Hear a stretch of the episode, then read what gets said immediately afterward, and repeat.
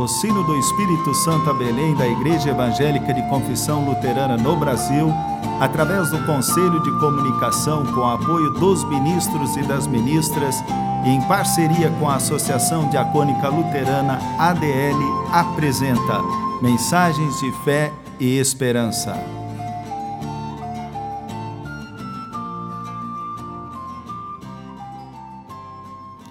Irmãs e irmãos, a mensagem de hoje nos vem da parte do pastor Stefan Rui Krambeck, da paróquia em Vila Velha, Espírito Santo.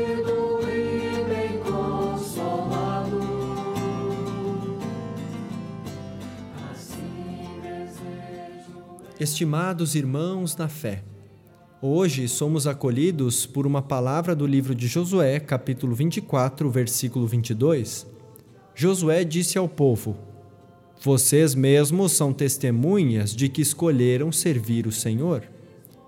Sim, somos testemunhas, responderam eles.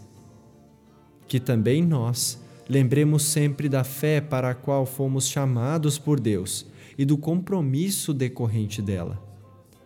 O livro de Atos dos Apóstolos, capítulo 5, versículos 34 a 42, orienta a nossa reflexão. Por isso, ouçamos o texto. Mas levantou-se um dos membros do conselho, um fariseu chamado Gamaliel, que era um mestre da lei respeitado por todos. Ele mandou que levassem os apóstolos para fora e os deixassem ali um pouco. Então disse ao conselho: Homens de Israel, cuidado com o que vão fazer com estes homens Há pouco tempo apareceu um homem chamado Teudas, que se dizia muito importante e que com isso conseguiu reunir 400 seguidores.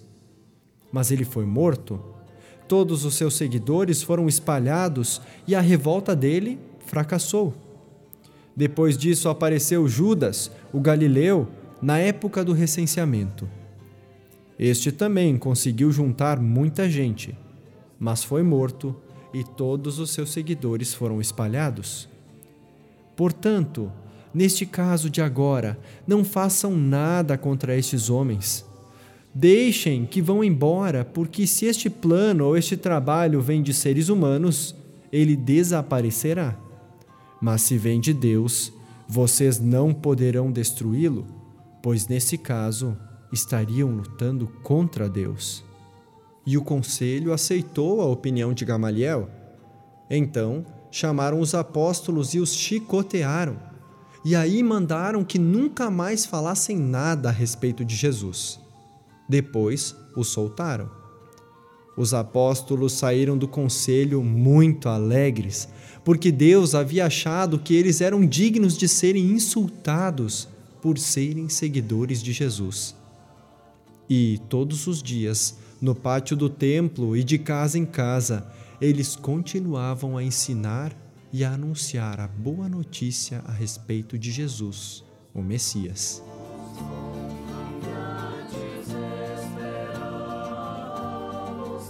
O levantamento histórico do médico Lucas, dirigido a Teófilo, conforme Atos capítulo 1, verso 1, considera importante refletir sobre o porquê que o movimento do Nazareno Jesus não fora mais fortemente repreendido e sufocado pelas autoridades do Sinédrio logo no início da atuação missionária dos apóstolos.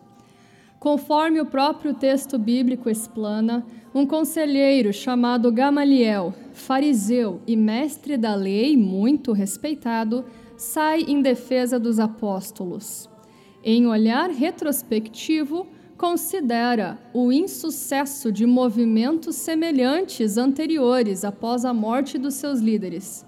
Pois bem, o líder Jesus já estava morto na compreensão dele. Assim, se fosse seguir a mesma lógica de que uma vez o líder morto é sinônimo de movimento que esfria, acaba e perde a esperança o movimento dos apóstolos não seria muito perigoso e teria a tendência natural de esfriar e desaparecer.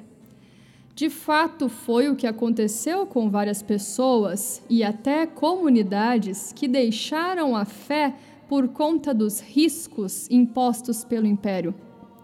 Atos narra, nesse momento, o entusiasmo e a surpresa dos apóstolos com os acontecimentos inesperados.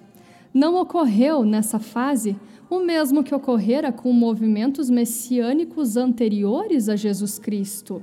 Jesus fora morto como as pessoas que o antecederam, mas o seu movimento não esfriou. Nem a perseguição, difamação e morte conseguiram barrar a disseminação da fé em Jesus como sendo o Cristo. Ao contrário de toda lógica, os apóstolos consideravam-se dignificados por sofrerem de forma semelhante a Jesus e por causa de Jesus. Desta forma, Lucas demonstra pela lógica farisaica de um mestre da lei que o movimento de Jesus era e é obra de Deus. A lógica usada para desdenhar se torna a comprovação de que o movimento não era semelhante aos anteriores e que crescera por ser obra e desejo do Criador. Naturalmente, os apóstolos eram um menor número em detrimento às autoridades políticas e religiosas. Um pequeno rebanho que resistia à forma tirana, excludente e violenta de controle e dominação.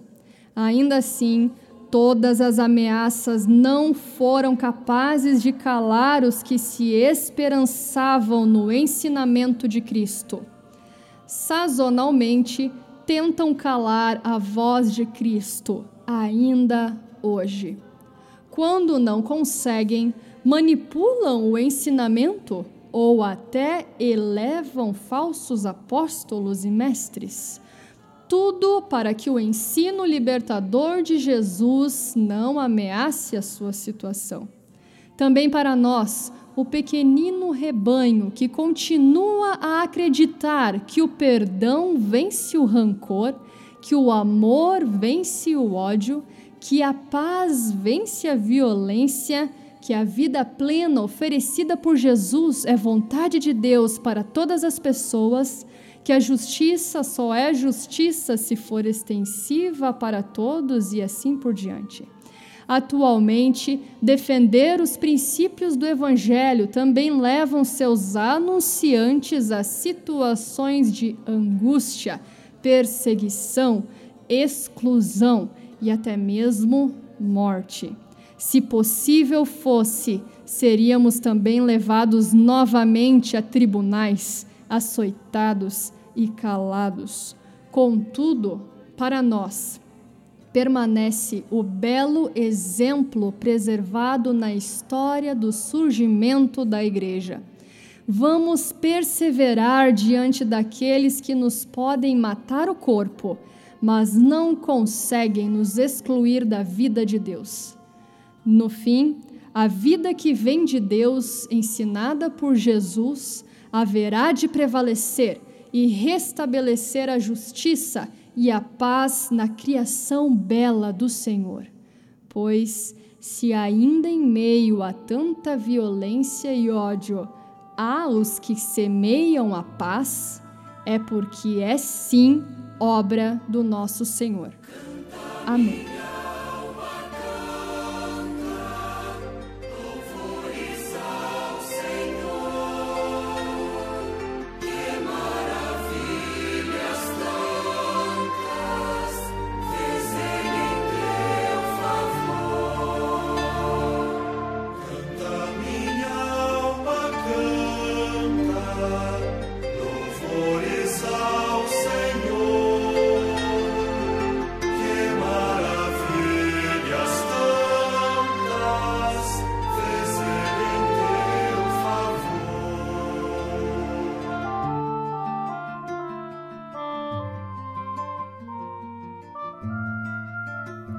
Oremos.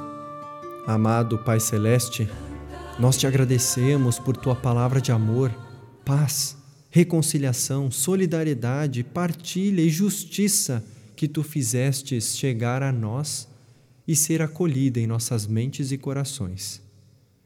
Reconhecemos que crer nelas já é obra tua, pois, mesmo ao contemplar as misérias humanas, nós somos levados à desesperança. A fé persistente em meio ao caos instalado é pura graça. Dá, Senhor, que, semelhante aos apóstolos, quando nossa fé for questionada em público, também nós mantenhamos firme o nosso testemunho.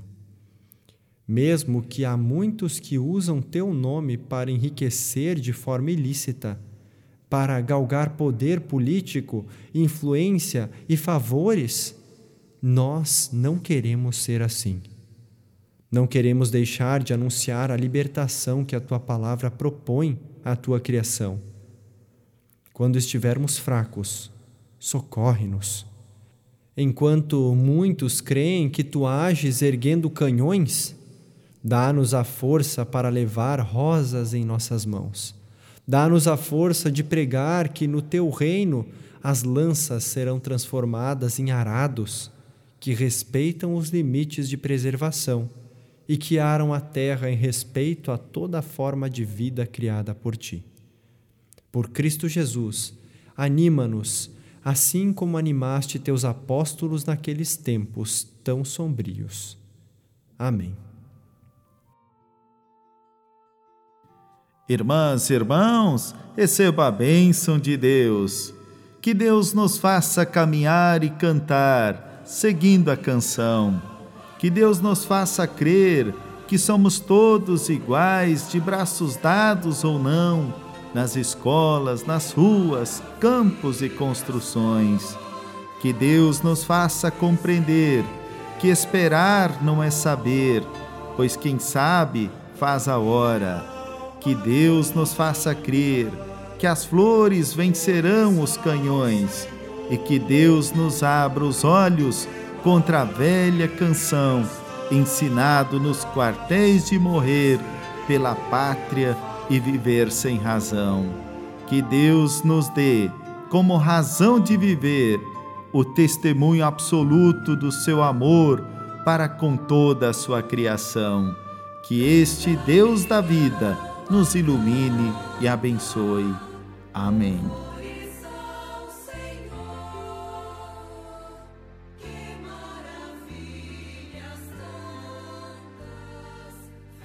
O sino do Espírito Santo a Belém apresentou mensagens de fé e esperança.